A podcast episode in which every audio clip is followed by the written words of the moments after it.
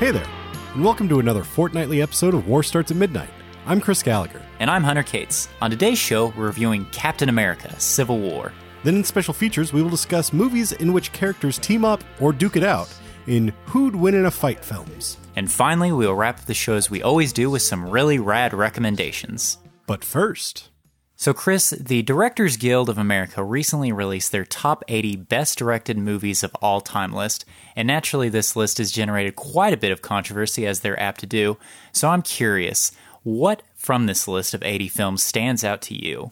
Um, you know, th- there's there's a few things that stand out, but more than anything, it's what doesn't stand out. I mean this this list really seems like your average Exactly. best of whatever. 100 list. movies you should see before you die kind of yeah, list. I mean, I was I was hoping for something at least a little closer to maybe like the sight and sound list, where you get some things that are a little. Uh, you've you've probably heard of them, but they're they're still a little off the beaten path. Exactly, a little off the radar. But here we really don't get much of that, and it's. I mean, we've got Shawshank Redemption in the top twenty, and I would expect that. You know, I expect that from IMDb because IMDb is you know a populist sort of. Um, but this is directors. I I'm curious. I mean, I guess it's just guild directors they pulled. I like.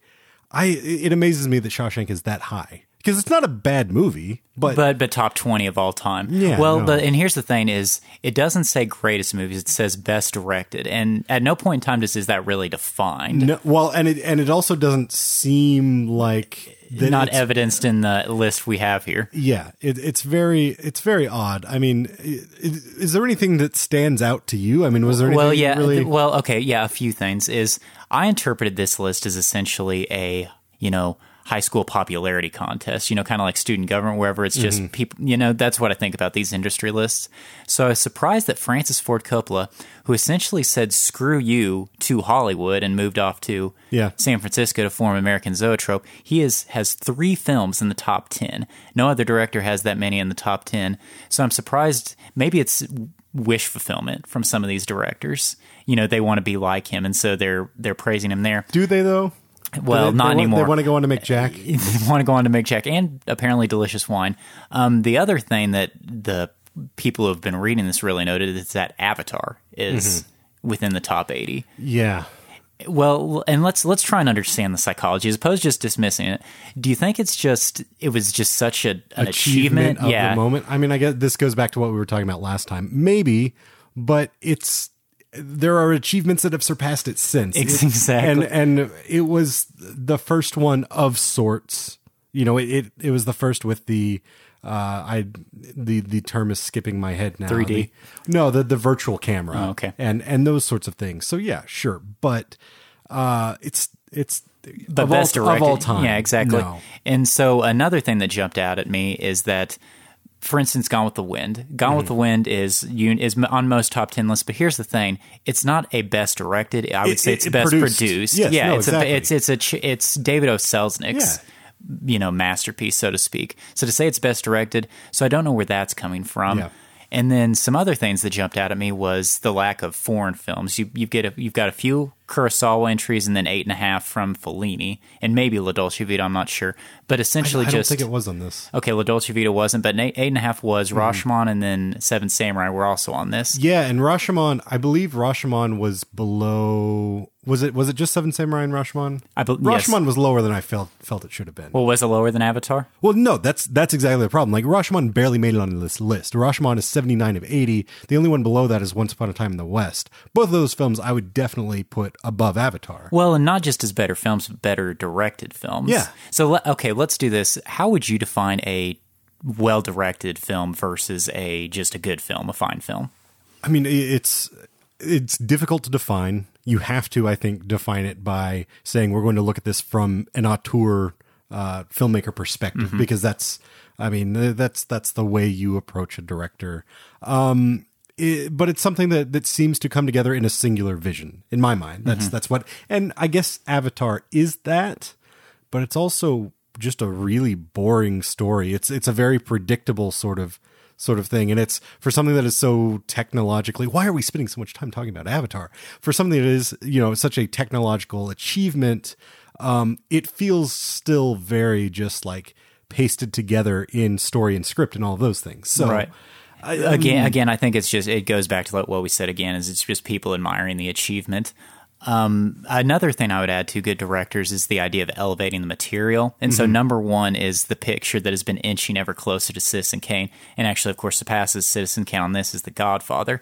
The Godfather, for those who may not know the backstory, is based on kind of a pulpy B novel, you might say, and, I mean, I would. I don't know if I would say B novel, but it's a. but not as not as esteemed It's as the it's film. it's the type of book that you find in the like murder mystery, true crime, Right. that sort of section of the like used bookstore. Right, but the film, of course, is it- it's a certifiable masterpiece, and Yeah. I know you don't think it's as good, and this is a cause of you know some debate among people, but still a masterpiece, and so Coppola elevated the material, so I guess that justifies. Don't don't think it's as good as. Well, I I, I think Godfather Part Two is is better, but I mean that's Potato, potato. Yeah, Yeah. and you got you gotta you gotta put them both together. So I mean, yeah, that's fine. One thing that I will say actually did sort of offend me, and I know like I'm I might get we've been getting some uh, some good listener feedback lately. I might get some some hate mail for this, but Star Wars not a particularly well directed film. no, you're absolutely right. in in Yeah. my like it, it's reap a- the hate on both of us. yeah, yeah. It's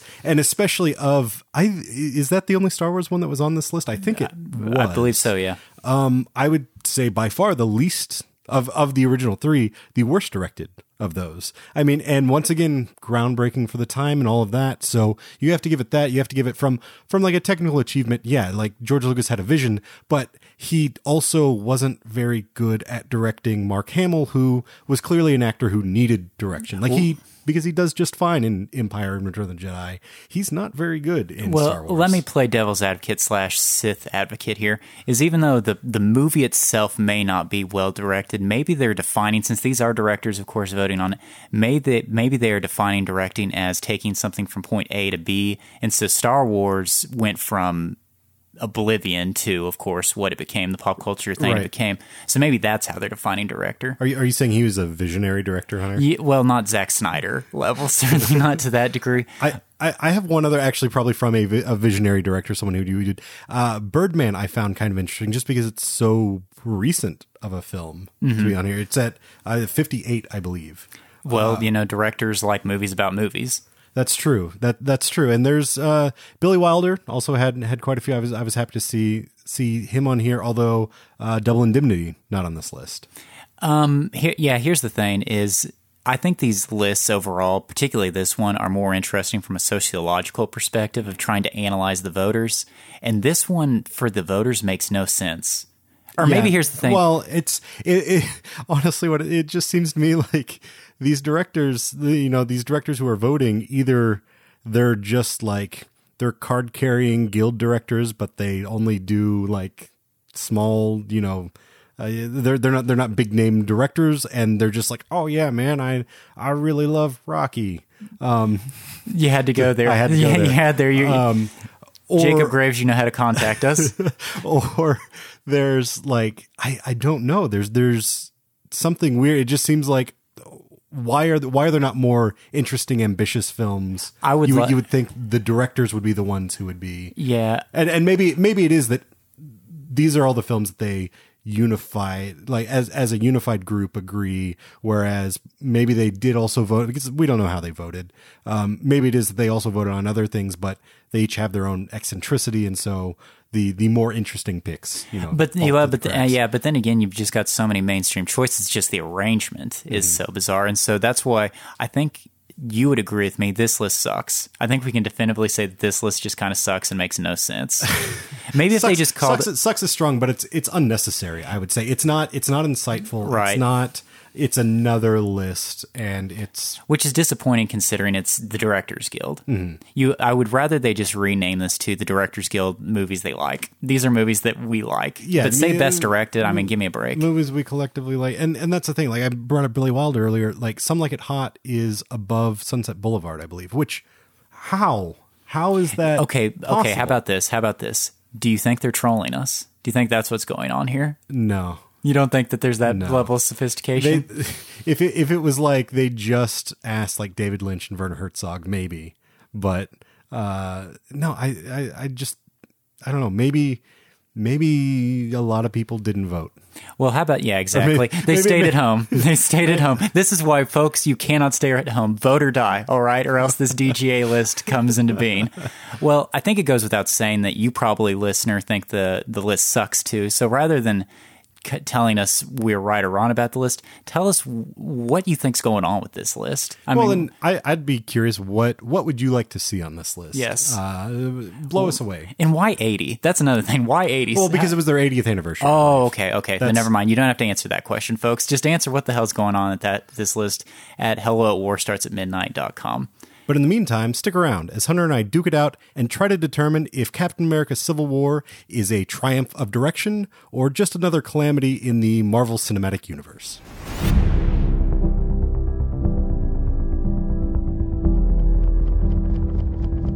Captain, while a great many people see you as a hero, there are some who'd prefer the word vigilante.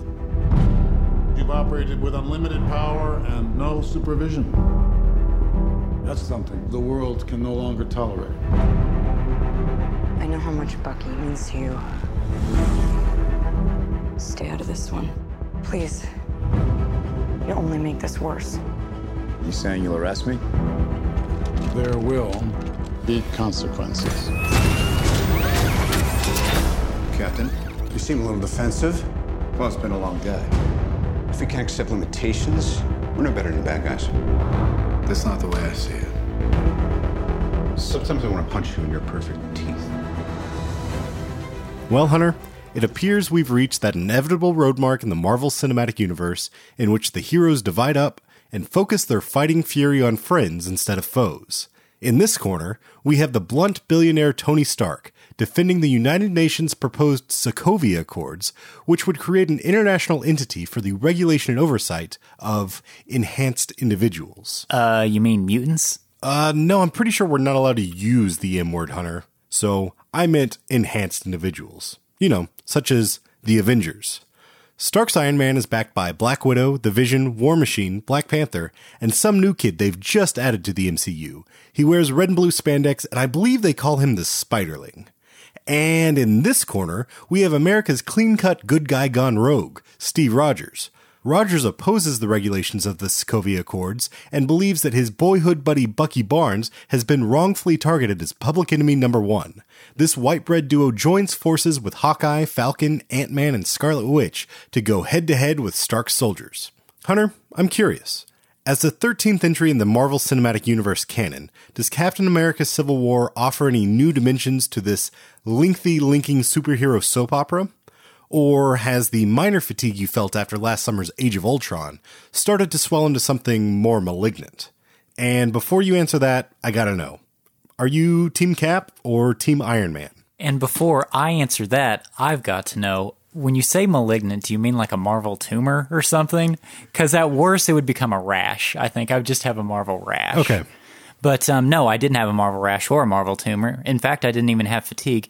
The answer to your first question is answered by your second, in that whether I was Team Cap or Team Iron Man, the answer is both because I could see Cap's perspective on some things and then Iron Man's perspective on some things. And that is why I think that this is probably the best entry in the entire series. I'm I'm right up there with you. I like I I'm kind of it's for me it's right up there with Iron Man and with Guardians of the Galaxy. And I know Guardians is like not quite folded into everything yet, but it's it's part Yeah. of MCU. And I had as much fun with it. I actually I had more fun with this I think than I did with Guardians because I think Marvel a lot of times has a really big third act problem. And they, they do a little bit here, and we can get into that a little later. But in general, the thing that works so well um, in my opinion, with this is the scale of it. They've actually scaled things back, even though there's more superheroes than ever. Like you don't have an army of bad guys. Right. It's, it's not it's really not well. it's not the CGI army. Here's how I would describe it is this movie was what Batman v Superman wanted to be and thought it was and failed miserably at. There's a lot of parallels. Yeah, but it's also, for that matter, it's what I think I wanted Avengers Age of Ultron to be, Mm-hmm. in that I would describe this as the Empire Strikes Back of the Marvel story, so Mm-hmm. to speak. And I was hoping Avengers would be that, Avengers 2, excuse me, but it wasn't. And so I was a little bit disappointed by it. Avengers 2 was more of the same, and It more was- with a capital M. It was it- more of the same. it was in a weird way and i liked you know i i No, I enjoyed too, i enjoyed age of ultron um but it was sort of the it was almost in a weird way the iron man 2 to captain america civil war and God bless everyone who understands what he meant by that. I understand what he meant by that, but just the, the lingo we have now as far as uh, the Marvel let- Cinematic okay Universe. so let's see iron man 2 is to the avengers as the avengers age of ultron is to captain america Yeah. civil war So at, we're playing apples to apples with Marvel, but um, so yeah, this this film was really the characters at the end of the film were not where they were at the beginning, and so that's why I say it was very much an Empire Strikes Back, and so you just really have to pun intended marvel at what Kevin Feige has done here. In that he is able to essentially create Avengers 2.5 is what this movie is. It's not so much a Captain America movie. Okay, so I, I I'm glad you bring this up. We give every time we talk about a Marvel movie, we give Kevin Feige credit. Mm-hmm. Um, from what I understand, the Russo brothers are actually directly responsible for making it. Oh, into yeah. this. No, yeah. Like they they were the ones that brought Civil War to Feige, and Feige's basic response, from what I understand, was, "Well, this is great. This is a great idea, but you guys have to go and get." Robert Downey Jr. on board because he's not, you know, he's not contractually obligated He to ain't cheap. yeah, he's not cheap and he's not obligated to a Captain America movie. And you're making you're not making an Avengers movie. You don't have an Avengers budget. You're making a Captain America movie. And they made it work. No, absolutely. And so it, it's one of those things. It's an all of the above. I, I give.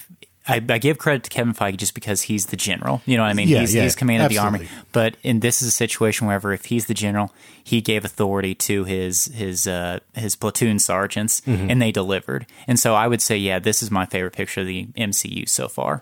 Yeah, I I'm I'm right up there. I'm not like it's sort of I've got to sit with it for a little while. Um, but I I'm definitely I I'm a little disappointed that we're not going to have a civil war over over civil war. But uh, no, I I agree, and um, that's coming off of you know I was not I didn't think the uh, initial trailer was all that good. Oh, me neither. and yeah. and I avoided the second one as a result. I saw eventually saw the second one and got my hopes up a little a little more. Um, but I also didn't. I I think I'm of the minority, but I didn't really care much for Winter Soldier.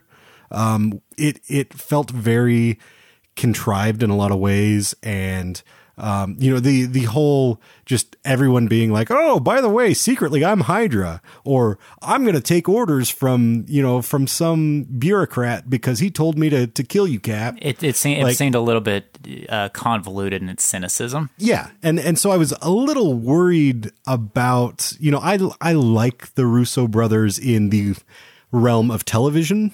Um, they you know they've worked in several comedic shows on television. I and I think they direct action all all right. They did in in uh, Winter Soldier, but I think this is a huge leap. Oh, absolutely. I would describe this. Here's the, here's the thing: is just going back to the idea of there being 13 Marvel movies. By the end of it, who knows how many there'll be? This got me excited about the quote franchise, and here's it's almost a change of perspective for me. Is I am no longer looking at them as movies per se because they're not. They are cinematic comic books. They are filming a comic book, mm-hmm. and so they managed to do it so well that you have so many characters and no one's really shortchanged. Even you, you had her in, originally in your original script, Sharon Carter, Yeah. Captain America's love interest, and she's not shortchanged. I mean, you know what her motivations are. So, and, and at no point are you really bored with any of the characters. You would think that. You know, Black Panther, so to speak, would maybe get shortchanged because it's Captain America and Iron Man and Mm-hmm. the Spiderling. Um, but yet, Black, I would say Black Panther's one of the most compelling characters in this. And Yeah, I he's mean- a he's a C, and you know, no offense to people who love Black Panther, but he's not he's not an A list character. Right, right. And he's like to me and and from, you know, people that I've spoken with, Black Panther is sort of the Wonder Woman of this movie as far as like people, people I I came out and people who I've spoken to came out saying like, "Holy crap, I can't wait for a Black Panther." movie." Right. Um I- although there there was one person that I was speaking to that didn't realize today that didn't realize that there was a Black Panther movie coming and he was like, "Oh, well, they I felt like they really didn't explain anything. Where did he come from?" and all this like, "Oh, we'll we'll get to it Yeah, just year." just you wait here. Yeah, yeah, we'll we'll get there. Um, let's talk about the Spiderling. I would argue that this is my favorite interpretation, big screen interpretation of Spider Man because it's the most authentic and accurate to the comic book character, what we've seen in the comic books and in the cartoon. Do you agree? I I generally agree. Yeah, I think uh, the voice is laid on a little heavy, um, and I, I think Now, by that, do you mean the character's voice, or do you mean like his his Hey guys? yeah, yeah, and and I think that's very intentionally done. I mean, I understand. Is his name Tom Holland? Yes, and he's Um, actually he's English, British. Yeah. yeah, and and so that's like I'm sure that's a calculated intentional thing, but it's it's a little it's a little strong for me. Mm-hmm. The other thing that I am not over the moon for with with him is I don't really like the mask, specifically the eyes. I was. I, eyes- I the actually knew you had me. mentioned that that the eyes are, are his. He can seem to control the eyes, which doesn't make a lot of sense. But again, it's a cinematic comic book. Yeah, you know what I mean. yeah, that's- so just you can. Yeah, that's how it works in there. I also love it how. I mean, Spider Man is the most popular character in Marvel. He's, he's yeah, he's on the Mount okay. Rushmore. How did how did your characters. audience like when Okay, when this is when, when the and let me let me set this up a little bit. Um, first of all, there there are these great titles as as we kind of hop around the globe. There's these great full screen titles Mm-hmm. that come up for each location.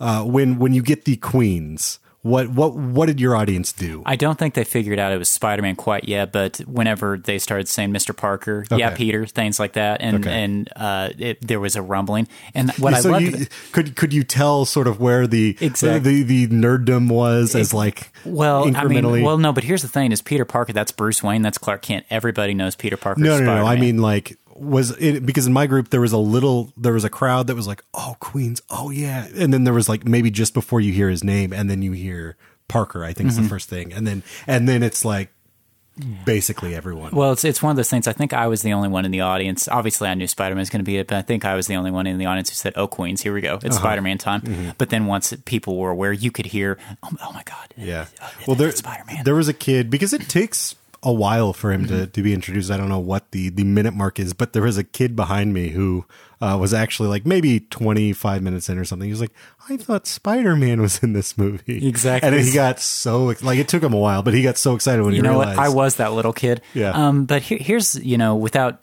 reviewing that movie because we've already reviewed that movie enough. But the way this movie handled Spider Man was in many ways how Batman v Superman should have handled Batman. You Yeah, know what I mean? yeah. It should have been Bruce Wayne showing up an hour into it and people getting excited about Bruce Wayne being in it. Mm-hmm. Um, so anyway, yeah, I love Spider Man. I'm really looking forward to seeing what Marvel does with Spider Man next. I'm I'm very enthused by this. but also what Sony is going to do with Spider Man Homecoming, or is it? It's a, it's a, it's going to be because as I understand it, Sony basically said to their credit, Marvel, you make the you make a Spider-Man movie, give us some of the money. Okay, okay. So it's it's a co-production, that, and that's probably the right way to do this after what happened with Amazing Spider-Man. Um, but you know, Tony Stark is going to be in Spider-Man: Homecoming, and I think that's sort of a perfect. Tony Stark and Peter Parker sort of are two peas in a pod. They they kind of go toe to toe together. There's almost they, they almost already have this father son relationship thing going on. Well, and they did uh, something that you know I guess would a f- purist may be upset about, but for all intents and purposes, Spider-Man's costume, his legitimate costume, is comes from Stark Industries. Right, which I think does happen in the comic books later, but it's actually a, like an Iron Spider sort of like it's mm-hmm, it's a yeah. basically Iron Man Spider Man. Right. I actually think I had one of those toys. I had I had the Iron Spider-Man toy. Okay, Chris, you and I, as we've done for the past ten minutes or so, could nerd out forever. Let's. What did you not like about this? Um, Let's let's go ahead and say I don't know if we're going to get into spoilers, but say spoilers just in case Mm-hmm. from here on out. Um, there there are some third act flaws, as I alluded to. Specifically, I just don't fully buy Tony Stark's um, inability to overcome his anger when it's revealed that oh gosh, the Winter Soldier killed his parents. Okay, Civil War time. Because here's where I think we will disagree. Is at the start of this, I said I agreed with Cap on some things Uh-huh. and Tony on others. I agree with Cap on the Sokovia Accords, not wanting to be a part of that. I, th- I, I related to Tony Stark wanting to murder the hell out of Winter Soldier whenever that was revealed. Right, but he's he's also we're we're this deep into this plot where he should realize that this is he's just eating out of I can't remember the the bad guy's Zemo. Zemo's hand now. Mm-hmm. So that is like a it, it just seems a little and I'm I have not read Mark Millar's Civil War, so I don't know how it compares. Well, and actually, I think because that's the thing, the Civil War storyline, the Sokovia. I don't think that the Winter Soldier thing was a part of that. I haven't read Civil War either, but I think that's a, another story that was and- added onto this. yeah, uh, Winter and Winter Soldier is a whole nother. Winter Soldier is an Ed Brubaker story. Mm-hmm. so they melded those, as it were. Maybe so because I I don't know like I'm have not read Spider-Man since, and even when I did, when I was very young, it was like issues at that point. So I, I have no I like this is way out of my element, dude. But um I know I know Brubaker did uh Winter Soldier and then I believe there was Civil War and then there was the death of Captain America, which was also Brubaker. So somehow it all comes together in some form. But Someone who is more qualified than we are, please explain. Yes, please. Um, but I, other than that, there's not a whole lot that I mean. I think Scarlet Witch, who I liked in uh, Age of Ultron, didn't care for much here. Um, partially, I don't think she was given a whole lot to do. She's sort of the closest thing we get to like a woman in distress. What is the deal with Elizabeth Olsen? Arguably, you know, one of the best actresses in this movie, or one of the best actors in this movie. Both this and Godzilla. She's she's just on the side. I don't understand. It's you have true. someone of this this caliber of talent. and and you know Scarlet Witch is not a major character, but you would think they would be able to if we're able to get this much enthusiasm about Black Panther, then surely we could get this much enthusiasm about that they're the same amount of enthusiasm about Scarlet Witch, but it just she kind of falls flat. You know who doesn't fall flat though? Vision. Love Vision. Yeah, love everything that comes out of Paul Bettany's mouth as Vision. Um, the the the moment when he's actually trying to uh, cook for Scarlet Witch, and it's like, okay, a pinch of paprika. Um, what what And what, is a beautiful tiny moment that would have been cut out of any other movie, but yet Mm-hmm. they kept it in here. You could see them easily wanting to cut that out, and yet it's just this beautiful character moment that yet lets you understand both of who these people are. Yeah, totally agree. Like they and and this is why and I wanted to kind of get into this anyway, but the Russo brothers, they are now going to do Infinity Wars part 1 and 2 after this. And I was a little worried about that when it was initially announced. Now I'm not worried at all. Like they they balance the action and the you know adventure of it, I guess, and the comedy very well, which is what um, I think Joss Whedon did so well, particularly with the original the the first Avengers film. Yeah, I halfway think that he just got, and not, and not that again, not that Age of Ultron's bad by any stretch of the imagination. I think he was just overwhelmed and he he was checked out. He was ready to get out of there, perhaps. and I think he's practically said as much. and uh, well, but it's still. I mean, Age of Ultron wasn't the Hobbit one through three, Exactly. so so it could have been worse. Um, but uh, you know, they they seem like the right duo to fill those shoes, which totally makes sense because if you look at their resume, you know, they've mostly produced and directed sitcoms on TV. I mean, they did. Uh, they did Arrested Development. They did Community. They did a short run, short lived show called uh, uh, happy endings. Those are all those are all sitcoms. Those are all comedies.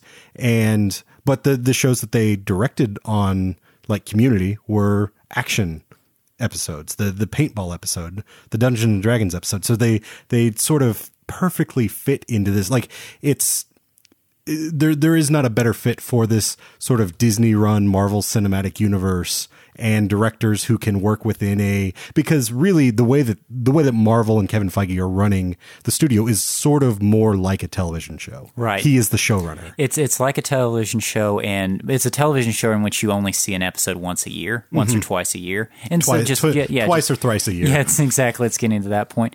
So um, we mentioned Black Panther.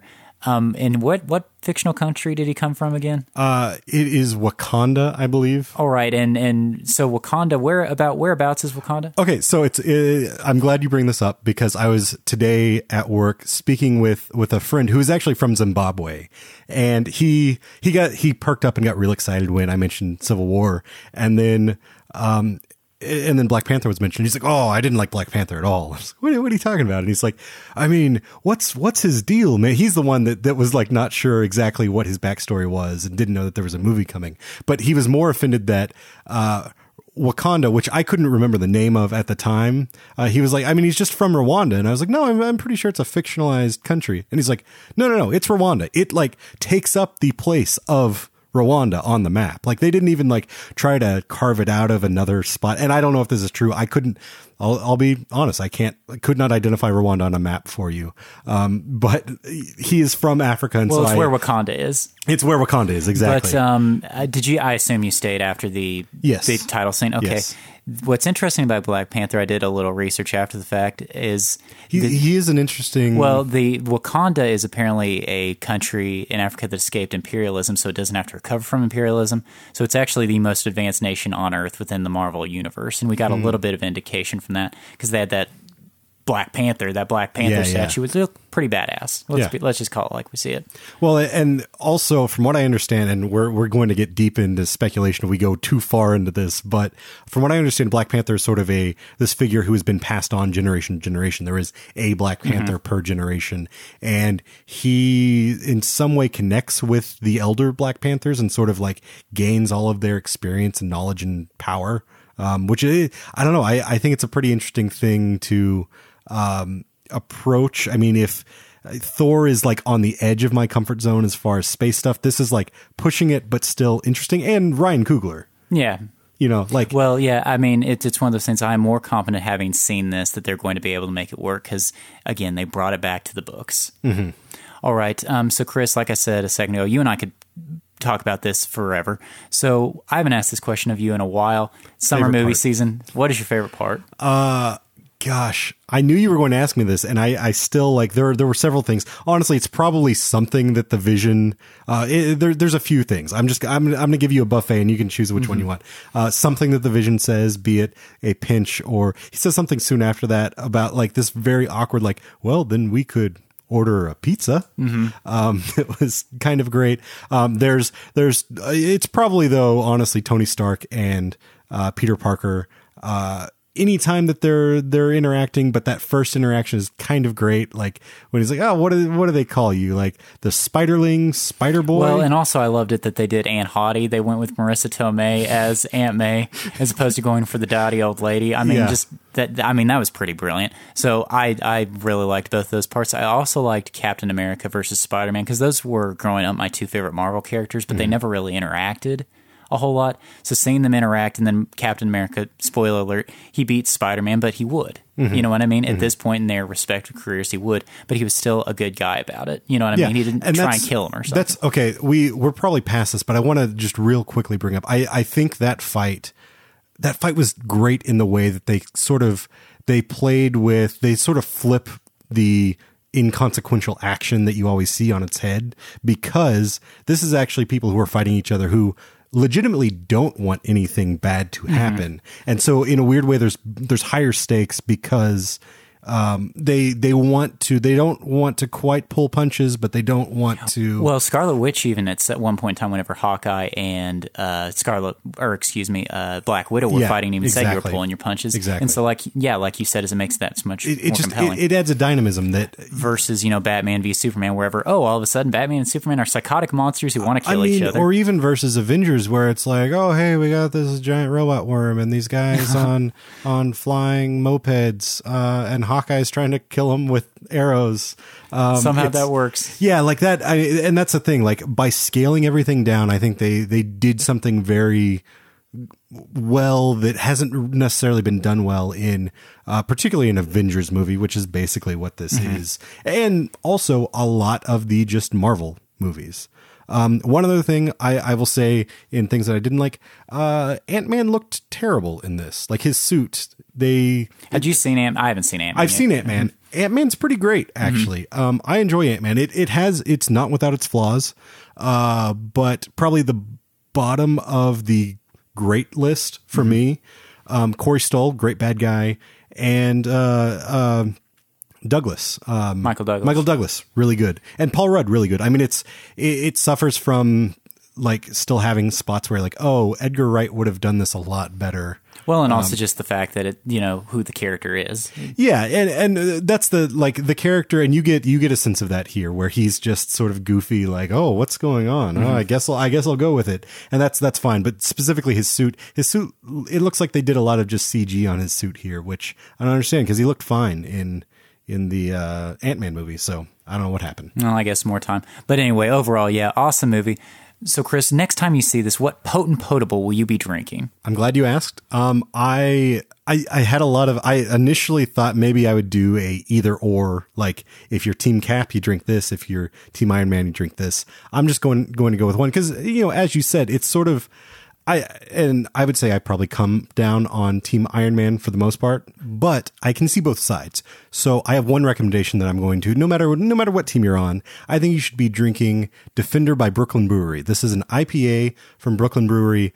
Um, it is the, I believe it's the official beer of New York Comic Con. I think I got that right. It it has some title related to New York Comic Con. They have invented this uh, character, the Defender. Um, and it's a, I, I've actually recommended a Brooklyn IPA before in the past, I believe for uh, Mad Max, the East IPA, which is an IPA that I think Hunter, you should try sometime because I think you would like it. It's a English style IPA, so it's not quite so. It's a little bit del- more delicate, yes. This I'm not sure you're going to uh you're you're going to enjoy. It is, but for those who are uh you know Manlier. Let's just tell yeah, yeah. manlier. Um, this is this is an IPA that I think you're really going to enjoy. It has uh, a very floral fragrance to it, so it's it's that that's one of the things that I love most about a no. The, It's the, manlier, but it has a floral fragrance. Something doesn't compute here. these you know strong floral hops. All right. Um, that's that's that's just what it is. Uh-huh. Um, and so for those of you who like an IPA, you know you you get that nice that nice smell in the beginning, that nice aroma. It it's got that. It's got quite a kick to it. Um, you know, it's it's sort of like a little Ant Man in your mouth. Um, maybe. if that's what you're after. Uh, but it's it's quite good. It's a perfect perfect summer beer for a I'll dare say a perfect summer movie. Well, and here's a knowledge bomb for you on uh, Brooklyn Brewery. I found this out the other day. Milton Glaser, I believe is how you Yeah, pronounce his name. Yeah, the- the, yeah. Mm-hmm. yeah, the I Heart New York guy designed their has been doing their work for years. Well, and even told them like initially, I think they were going to be Brooklyn Eagle Brewery, Right. and he was like, "No, no, no, no, just take the whole borough." Yeah, so there you go for you design nerds out there. Well, Captain America Civil War is currently available at your friendly neighborhood multiplex. So if you've seen it, tell us your thoughts at hello at warstartsatmidnight.com. Or if email isn't your thing, we'd still love to hear from you. Ring the red phone and leave us a voicemail in your best or worst Spider-Man voice at 484-424-6362. That's 484-4 Cinema. Stick around because we'll be back after the break to discuss listener feedback and then our special features topic Who'd Win in a Fight films. They don't honor any prophets back in my hometown. They'd rather strike up a circus, they'd rather honor some clowns. Got out from under that tent, I shook the dust off my feet. Then I got back on the road and got me something to eat. I know the first time I saw you, you were looking alright. I know I'll see you in the morning if I drive all night. I know a full moon is just reflecting the light. I know I'll see you in the morning if I drive all night.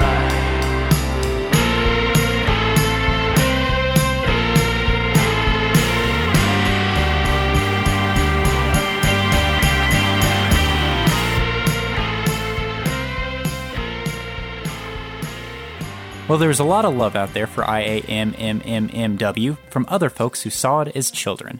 On Facebook, David and Thomas chimed in. David, this movie takes me back. Love it. So many famous actors at that time. The Rat Race was a sort of remake. Very funny as well. D- David, I'm uh, I'm going to you know what? If yeah, Rat Race is okay. Hopefully, we'll hear more from David later on. We'll just put it that way. It's a race. While Thomas said, I remember loving it as a kid, but I'm afraid to revisit again as an adult because I suspect it won't measure up to the memories. Ooh, ouch. So Hunter, what do, what do you think about this? I, I think you're probably probably on Thomas's side of these.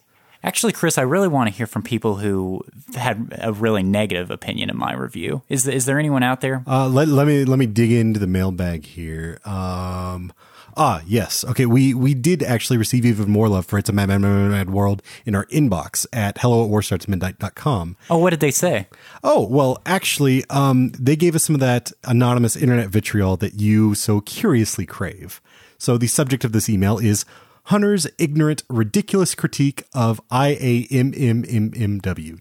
Dear so-called critic Hunter, your opinion on It's a Mad, Mad, Mad, Mad, Mad World is utterly preposterous. This film, while long, is a fantastic crowd pleasing road comedy, chock full of great gags, one liners, and physical comedy to boot. Buddy Hackett is timeless and has an easily recognizable voice and persona. I assume he's talking about you saying that none of these people were, you know, who they seem to be or they, they, they were all interchangeable. That must have been it, yeah. Um, he also goes on to say, Sid Caesar, also timeless. These guys are all timeless, Hunter. No, he didn't necessarily play the character he's known for, but he's just as funny today as he was 50 years ago. His cameo in Vegas Vacation is amazing, and he barely says a word. I will actually give it to that guy. We didn't have a t- time to talk about it on the last episode, but him saying "I won the money," I say that all the time. I love that. So I'll give you, I'll give you that. Uh, okay, points points to to this uh, anonymous uh, Hunter hater. an anonymous troll. Um, okay, then he goes on to say the fact that you don't like Milton Berle essentially proves that you shouldn't have an opinion on this film. Berle is fantastic here and was memorable throughout the 60s. His role as Louis the Lilac in Batman 66 is great. Yeah, it's a the World is longer than it needs to be, but it still holds up as a great comedy. The cameos alone are amazing. See Jerry Lewis. For my money, it's easily a four star film out of five. Trying to compare this to Blue Collar Comedy Tour makes me want to destroy your house, Jonathan Winter style. Well, I guess that explains what happened to my home the other day. Now I know. there, It there you go. It, was, it wasn't a tornado. Well, it I'll was, be damned. It was it this was, guy. It was this guy. Uh, he then has. we- Do you? Yeah, actually, yeah, let's go through this. He uh, provides a new cast, this anonymous hunter hater. He says Jonah Hill and C. Tates, who I'm not sure who that is, but Jonah Hill and Channing C- Tatum. Oh, excuse me. All right, Channing Tatum. Yeah. So Jonah Hill, Jonah Hill and C. Tate slash Channing Tatum as Benji, Buddy Hackett, and Dean Bell, Mickey Rooney, respectively. Will Forte, Bill Hader, and Jason Sudeikis, two of them is Otto Meyer, Phil Silvers, and Lenny Pike, Jonathan Winters, and the third is Melville Crump, Sid Caesar. Okay, so what do you think of these five? You like any of these? Do you hate any of these? I mean, it's kind of basic. It's it's basic. I do I do think Jonah Hill and and C Tates would have a good chemistry that you need with with that Buddy Hackett and uh a Rooney original. Yeah, sort of. and maybe have it directed by Quentin Tarantino. maybe so. the The only thing that I'm really I I feel like casting one of these. I like uh Will Forte, Bill Hader, and Jason Sudeikis. I don't know if any of them are. uh right for the Jonathan Winters character. And I don't know like I, that's that's probably the hardest one to nail down because it's it's physical comedy. Well, let's see what else this guy's got. He's got Tina Fey as Mrs. Marcus, which was the Ethel Merman character. Bill Murray is J. Russell Finch, the Milton Berle character. And like I said in the episode, Tom Hanks is Spencer Tracy. And you're going to love this one, Chris. He has Greta Gerwig as Monica Crump, the Edie Adams character. I, I do love it. I only hope that they give her more to do than the Edie Adams character had to do in in the in this in the original. But mm-hmm. then again, it was the '60s. And this is where the Hunter hater loses all credibility because he says Zac Efron as Sylvester, which is the Dick Shawn, and wait for it, he wants Seth Rogen to play Sylvester's testicle. I'm totally okay with this. Hundred percent okay with this. Zac Efron actually would be he would be perfect as Sylvester. I'm not kidding. And Seth Rogen would be terrific as a as a testicle. I mean, he already is. he already is, so yeah, he might as well continue that trend. Mel Brooks, of course, kicks the bucket, as Chris suggested. So let's see what he. Okay, so this is how he finishes off uh-huh. to me. May your car just sail out there, just sail right out there, leaving you just hours short of reclaiming your buried fortune. Regards, Sylvester Marcus's short shorts. I hope we receive more uh more more emails from Sylvester Marcus's short shorts in the uh in the future. Wait, okay, so what do you think of this casting overall? I, I mean, cons- Would would you see this movie? I, I would probably see it. I mean, uh, sitting through another three hours of it. Sorry, Sylvester Short Shorts, not that not that enthused about it.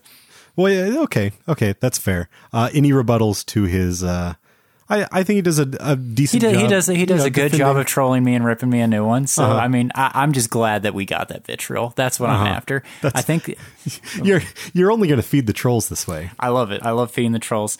And finally, we close out on a more civil note, not Civil War note, but a civil note from Charles. Quote, just found your guys' podcast. Really liked episode 36, but I have to strongly disagree that On Her Majesty's Secret Service is a bad title. That's on you, Chris. I think it might be Bond's best title. Understated, subtly contrasts the state lines of the title with the outrageousness of the action, not to mention the seaminess of Bond basically being a hired assassin, but it also gets to the essential quaintness of Bond as originally imagined, working for the British Crown rather than the freewheeling CIA. Never heard CIA described that way. Well, I mean eh, that's that's fair to to the books and to the way that you know Felix and crew are are sort of portrayed. Well, that said, I really agree on Raiders of the Lost Ark. You guys sound a little too young to have seen it when it first came out, but as a 14 year old who couldn't have been less interested in 1970s new Hollywood films, it was wondrous. Keep up the good work. Well, thank you, Charles. And also thank you, Sylvester's Testicle or whoever insulted me. Sylvester Short Shorts. Sylvester Short Shorts. We love feedback, uh, negative or positive. Yeah, and and you know, I think uh, my my one problem with Charles's uh, analysis of On Her Majesty's Secret Service is I think a like it works it works better as a book title than it does as a movie title, particularly a movie title for um, for the the Bond of the time because he's analyzing um, a more well-rounded Bond than we necessarily had in the late '60s. Chris, uh, my big takeaway here is I think this is the most feedback we've received from a single episode. Clearly, clearly, we need to start insulting people's childhood favorite. Or, or maybe it's that we just need to be doing movies from the '60s. Is that is that the takeaway here? I, yeah, I would have not have ever assumed this. Yeah. But once again, folks, whether it's negative or positive, whether you're trolling us or adoring us, we love your feedback. So hopefully, the Civil War episode gets some gets some rancor headed this way. Yeah, uh, you know, hit us up at hello at warstartsmidnight.com or uh, you can also reach out to us on uh, Facebook or Twitter. Right on. Who would win in a fight is perhaps one of the oldest questions known to man. Perhaps it started with Achilles versus Hercules, or maybe its origins date back even further. The appeal is primal, good old fashioned bloodlust at watching our champions pitted against each other in mortal combat. And with Batman v Superman, Captain America Civil War, and the forthcoming King Kong vs. Godzilla on the screen, the ancient ritual is being carried on into the modern age. But it doesn't have to be just fighting, right? There's an inherent appeal in watching your favorite characters interact with each other, no matter how convoluted the scenario. After all, isn't that the entire point of the Marvel Cinematic Universe? Or for that matter, the Flintstones meet the Jetsons. Oh, uh, you mean the HBCU? What? Yeah, the uh, Hanna-Barbera Cinematic Universe. Right, that. So today, Chris and I will discuss the subgenre known as the crossover, including the classic "so and so meets such and such," as well as my personal passion, as well as my personal passion, the versus film. So, Chris, what do you think explains the appeal of crossover films? I mean, really, it's got to be at least partially the the ease of pitching this. I think you know, you walk into a room and someone's like, "Ah, what do you what do you got to sell me?" You're like, "Oh, get this.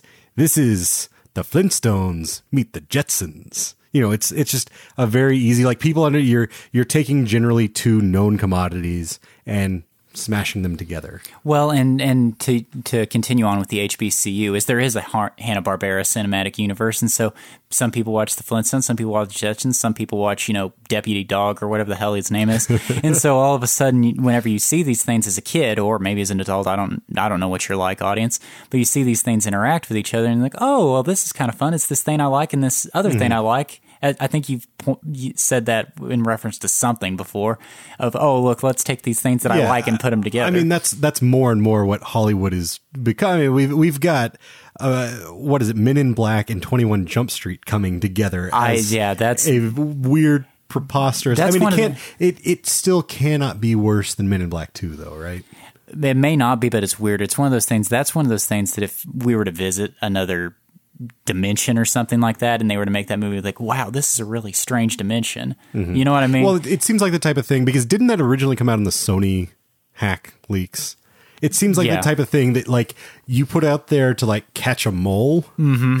It's like a oh let's let's say that we're going to do a Twenty One Jump Street Men in Black crossover, and then whoever comes back with that information, that's where the mole is. And yet the the mole actually turned out to be they're actually making the damn. Well, thing. or it could be that you know once people saw it and were like, oh, this is not a terrible idea. I mean, it's not a great idea, but it's not a terrible idea. They're like, yeah, okay, let's uh let's greenlight it. Well, actually, that kind of transitions into something else. Is whenever I was a kid, I did crossover stuff all the time. I did Men in Black and, and uh, Ghostbusters. Playing, yeah, yeah. Yeah, and then Addams Family and the Monsters was another one. So that was something I was really into as a kid. It's those just, aren't different?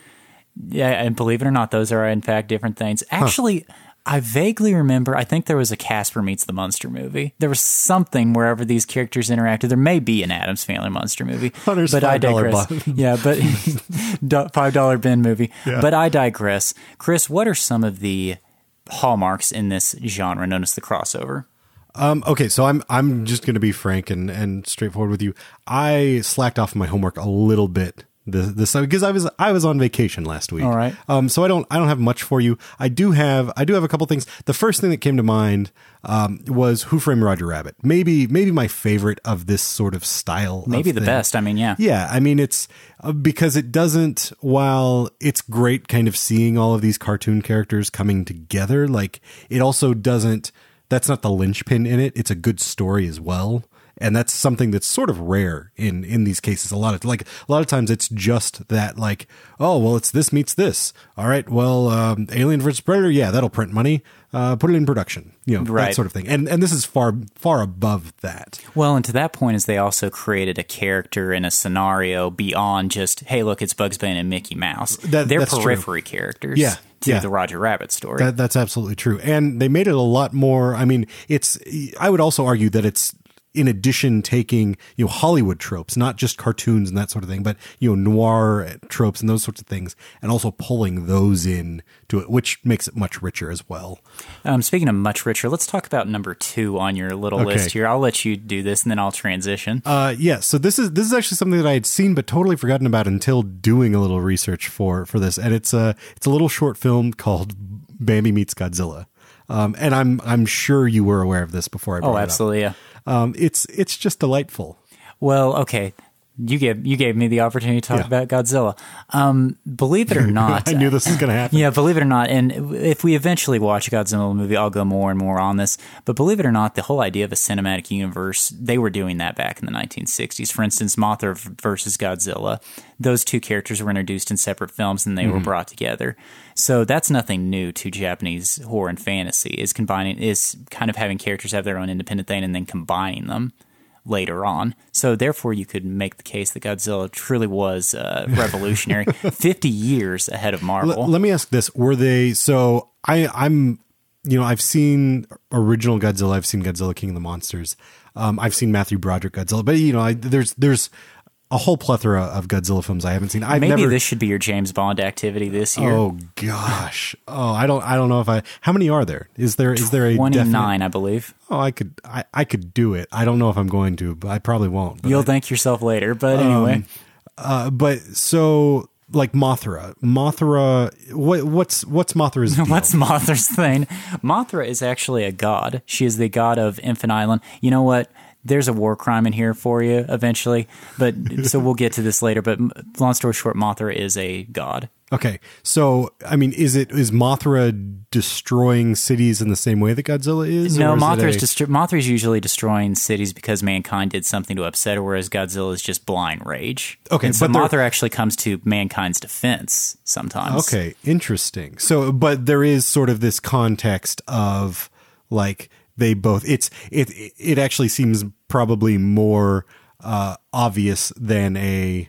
Let, let's go back and beat a dead horse. Uh, Men in Black and Right, no, yeah, Street. Like, exactly, no. it's like oh well, we've we've kind of developed this almost this genre of of film, and now let's cross. It, it is completely justified. okay. That's uh, that. is- See, I I assumed, but I I honestly have no. But I mentioned Mar- I can't I can't let this this uh, topic go without mentioning this is King Kong versus Godzilla. They're redoing it in the next couple of years. You're but right. actually, the the original King Kong versus Godzilla, arguably one of the first. Actually, the first is uh, Frankenstein meets the Wolfman. Hmm. I believe that was the very first crossover film. And I, believe it or not, I think it was Bela Lugosi who played Frankenstein. That's good stuff. Huh, that that actually brings up another uh, another one that I had on on my list, and that's Monster Squad, um, which I believe written by Shane Black. Is that correct? Sounds familiar. We'll go with that. Okay. Yeah. Um, but it's uh, Monster Squad's one of those like I. It's another one of those movies that I'm not sure I've ever like seen from start to finish, but I've seen it. You know, like it's always on. You know. IFC or something around Halloween time or, or whatever, and it's a fun little movie. It's you know just taking all of your all of your characters and bringing them together. That's and that's sort of another subgenre of like not just X versus Y, but just pile everything together into and that's i guess uh, sort of what civil war is in a way but in a more um you know defined manner. Now, this isn't just confined to movies. Obviously, it's also occurred on TV. So, what are some of the more and- memorable ones Oh, yeah, for you? And, and I would say TV's the one where I'm, I'm most aware Uh-huh. of it and, and where it probably happens more often than anything because you've got network television where it's like, oh, well, we got to run for 30 episodes or whatever a season. So, uh, what, what do we, what do we got going on must see TV? Well, we could have, uh, we could have somebody from, uh, Friends show up on Mad About You or somebody from Mad About You. that show up- happen? show up on side. Um, Paul Reiser is, I think he was Kramer's former roommate or something in an episode of, oh, I thought you said Friends. It was Seinfeld. uh, well, the the friends and the friends and Mad About You thing, I think may have also happened, but there is there's definitely Mad About You in Seinfeld. So, what do we call this? Do we call this the? It's not cinematic, obviously. The the uh, the New York television universe. The the must see TV, The NYTU, television. Well, yeah. but I mean, uh, and then you've got like Xena and Hercules, obviously. Cheers and Wings did it. Uh, Family Matters and Full House, and I think Family Matters and Step by Step. Um, actually, if you guys have not seen Steve Urkel teaching Uncle Jesse to do, I think it's to do the Urkel. To, to- teaching him to dance, um, you need to see this. I'll I'll see if I can find it on YouTube. Please do put a link in the show notes. my. I didn't watch. I didn't really like uh, uh, what the Family Matters, Full no, House? I no, I love Family Matters. Didn't really like TGIF? Full House. Uh, So yeah, I never knew that. That blows my mind. Yeah, it was. It, it's pretty great stuff. I mean, Urkel Urkel is great. Apparently, Michelle Tanner was on Hanging with Mr. Cooper. I don't remember this. I don't understand. Like, in what context does that happen? Have you seen pictures, or is this just you, no, a this, this is search this is just like I, I got in, I got into a K hole of searching for, uh, and then and then this all kind of comes to the Tommy Westphall universe. Which um, are you are you familiar with this? This is I'm aware of Saint Elsewhere, but Tommy Westphall, no. Okay, so Tommy Westphall is the little boy um, in St. Elsewhere Okay. who, like, everything exists. Uh, you know, at the end of St. Elsewhere, they were like, well, what's the most ridic- ridiculous thing we could do? We could say that the entire series has just existed in this autistic boy's mind. But here's the thing there were crossovers from all over the place in uh, St. Elsewhere. And so there's this whole thing about the Tommy Westphall universe. And there's actually, you, have you ever listened to Imaginary Worlds, the podcast Yes. about Okay, there's a great episode about this that I will also link to that you should definitely listen to because he he explains it far better than I could, not having like exact you know material. But you know, there's there's characters from uh you know homicide life on the street. There's characters from you know shows at the time who would show up in mm-hmm. in the hospital in St. Elsewhere. And so the argument is basically like, well, if St. Elsewhere existed only in Tommy Westphall's mind, Ergo, then, yeah. then this show and, and so it actually sort of you know they it, it's almost the Kevin Bacon game of like this cancerous like okay he was in this and she was in this and this character was here and it just says okay well that's not real that's not real that's not real that's not real if if this all actually exists in Or conversely, maybe the showrunner is just taking autistic license. Oh, that's what we, that's what we'll get letters for. Um, okay, so we're talking a little bit about TV. This is semi irrelevant. Uh-huh. Oh no, no, no, it's not irrelevant. It's it's on TV. I'm I'm curious if our listeners, because I know that you're not going to li- relate to this necessarily, but WCW and WWF's. Whenever WWF purchased WCW, we wrestling fans were so excited because we had been waiting decades for this. It's going to be Austin and Goldberg and just all these guys finally fighting each other. those are And different guys They are two different men. They're both bald though, right? They're both bald, but they are different. But here's the, yeah, but that's the thing. You wanted to see Austin and Goldberg finally fight, and it didn't happen because they screwed it up. This is the biggest crossover screw up in history. I I beg you, listeners, if you can relate to this, email us. I, I, I need to bond with you over this. oh gosh The, the the screw up of the invasion. You know what I'm talking about. If you know what I'm talking about, you feel the same way. Okay, I, I one other thing before we we close this out that I want to talk about, and that's some some potentials. Oh, absolutely. Um, so I like with really with once again, let's go back to it. The, the uh, Men in Black versus or Men in Black and Twenty One Jump Street crossover. It feels like the the boundaries are blown up. Like anything is possible. Absolutely. So.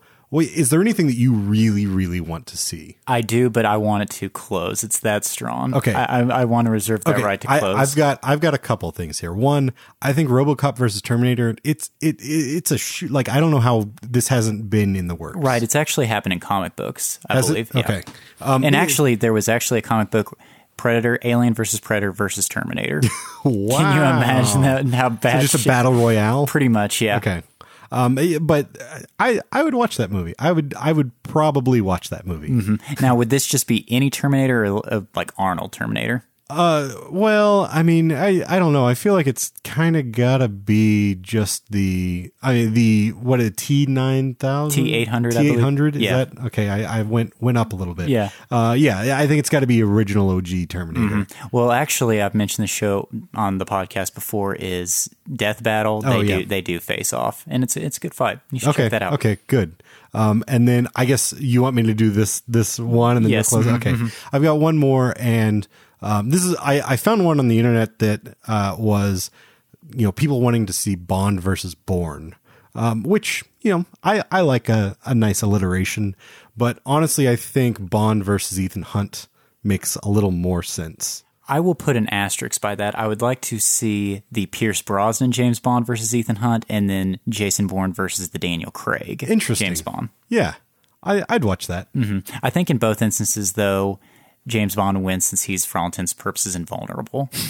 The other Fair, guys, I do fair. think that they can and, die and immortal. and, and immortal. He's he. he although although didn't didn't Ethan Hunt die in uh, three and then they brought him back to life? Pretty sure that happened. Are you sure that wasn't Phil, Philip Seymour Hoffman minus the coming back to life? Oh my gosh, you're awful. I am episode. I am out of control. All right, so you're ready for my final one? I'm I'm ready. Blow me okay. away. Well, it very well may blow you away. So just hold on. So Legendary Pictures, they, they don't have a relationship with Warner Bros. anymore, but when they did, it was Mm-hmm. all legendary. I would like to see a legendary cinematic universe with Justice League, Pacific Rim, King Kong, wait for it, and Godzilla. Justice League and Godzilla teaming up to take on an alien invasion or some shit. The the the, the monsters in Pacific Rim, those alien monsters, Godzilla, The and- kaiju. yeah, the kaiju, exactly. The kaiju, the Jaegers, Godzilla, and Justice League team up to take on the kaiju, the alien invasion.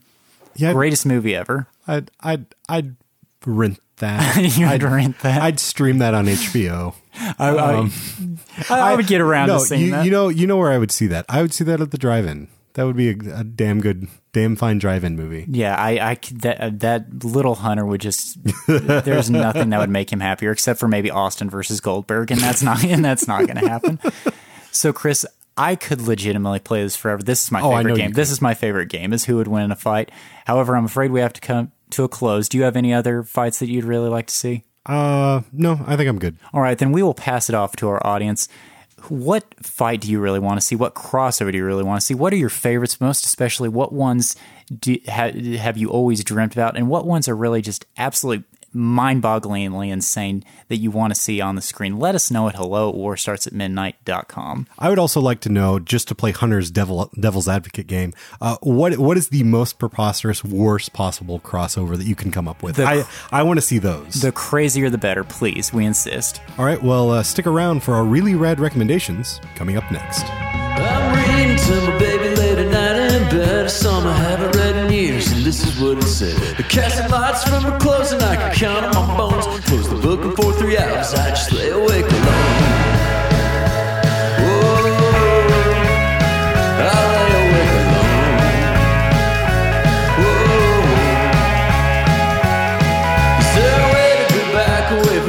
A a sense? A about the times? When you know deep down that they're so black and white, she said no one's ever seen it without adequate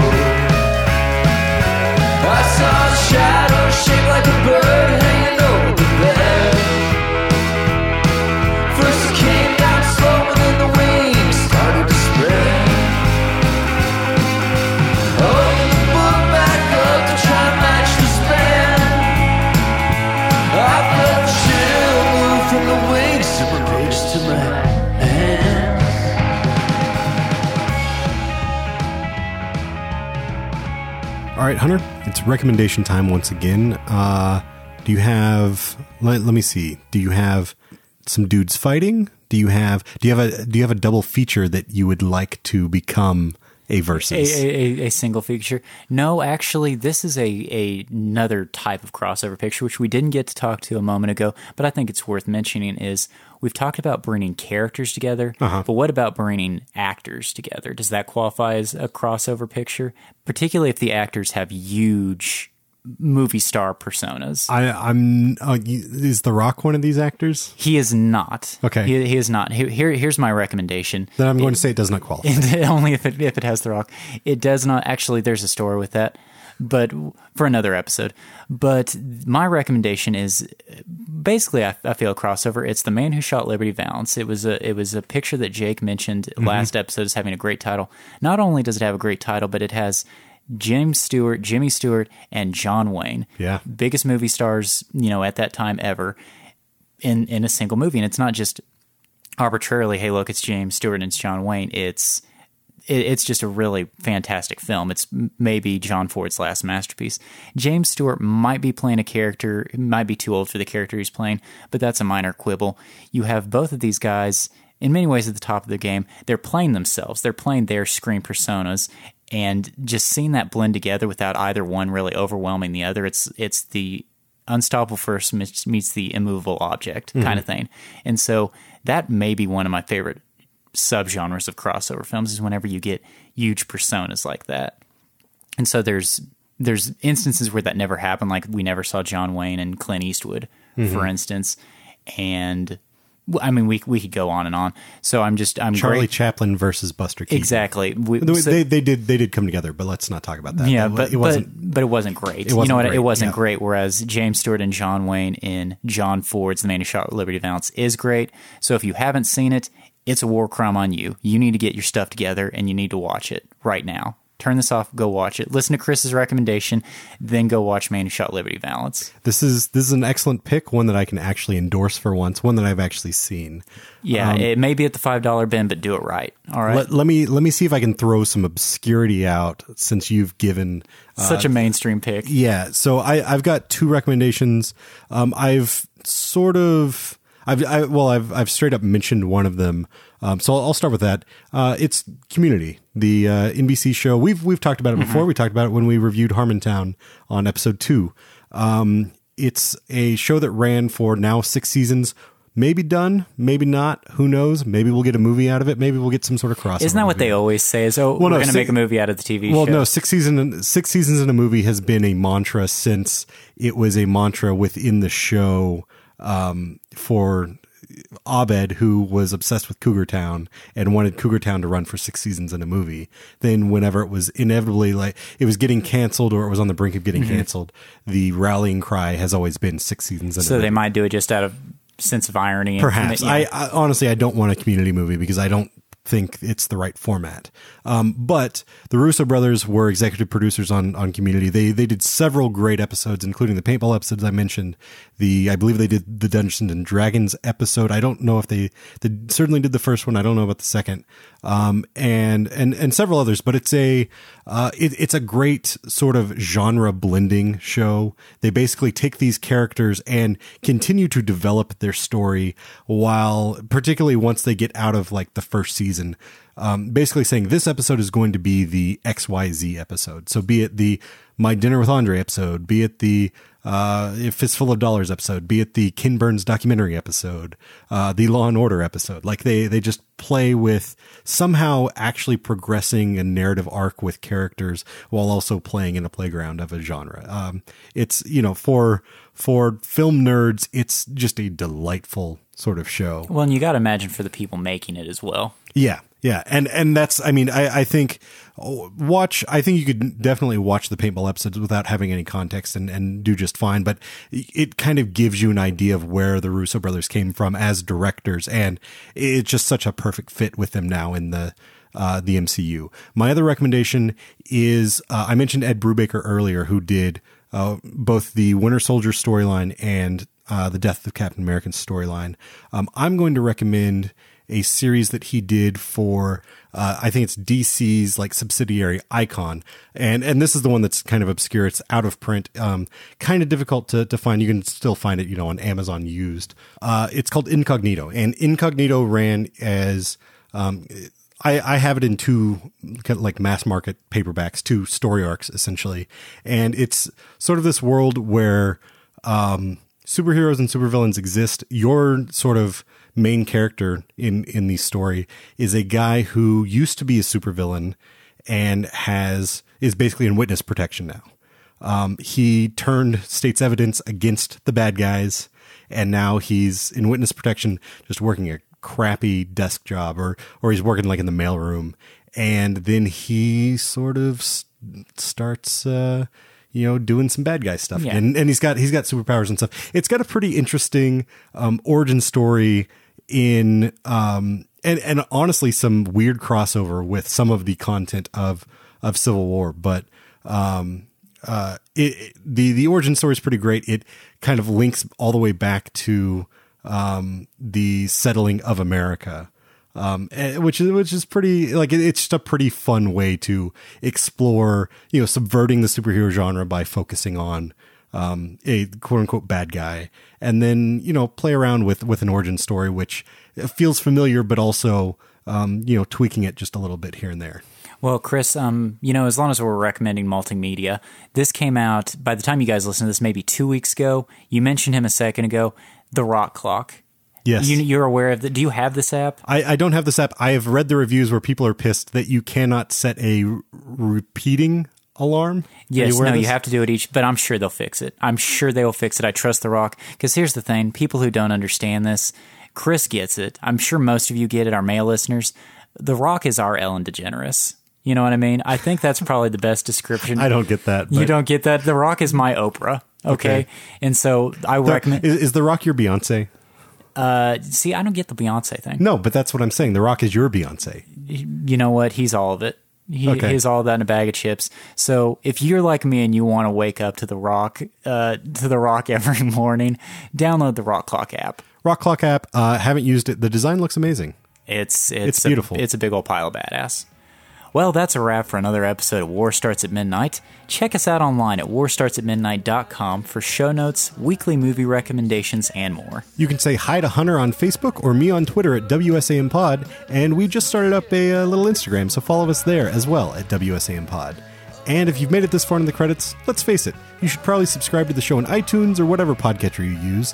And while you're there, if you're feeling so uh, nice, why don't you write us a nice little review or rate us? It'll help us reach new listeners and it'll make you feel awesome. Chris, let's just tell it like it is. If you are listening to the show and not subscribing, not rating, and not reviewing, you're a freeloader. You are a freeloader. You are essentially a freeloader, and nobody likes a freeloader. Do you know what we do like, though? Trolls. Trolls. We love trolls. Hunter, what could you give me some advice if I were a troll? How would I get in contact Look, with, with you? if you're the trolling type, and I know you are, please, please tell us everything we got wrong, or try to, because we didn't get anything wrong. You're wrong. Tell us what we got wrong at hello at warstartsatmidnight.com. Or if you're a narcissist, and I know you are, leave us a voicemail and we may just play it. Just ring that bright red telephone at 484 424 6362. Shout out to Bo Jennings and the Tigers for the music on this week's show. Find more at bojennings.bandcamp.com. And join me, not in another fortnight, but next week, for a very special episode of War Starts at Midnight. While Hunter's away on vacation, Joey Dale and Jacob Graves will sit in for a 30th anniversary review of Top Gun. Thanks for listening, folks. Excelsior.